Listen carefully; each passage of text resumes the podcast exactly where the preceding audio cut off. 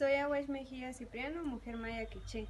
Ante un contexto histórico de violencia y opresión contra las mujeres, es necesario que los estados fortalezcan las instancias públicas orientadas a acompañar procesos económicos, sociales, políticos y ambientales, y que destinen fondos para la prevención de la violencia contra las mujeres, aunado que acompañen procesos desde la transparencia y en búsqueda de justicia para las mujeres que han sido víctimas de violencia contra las mujeres.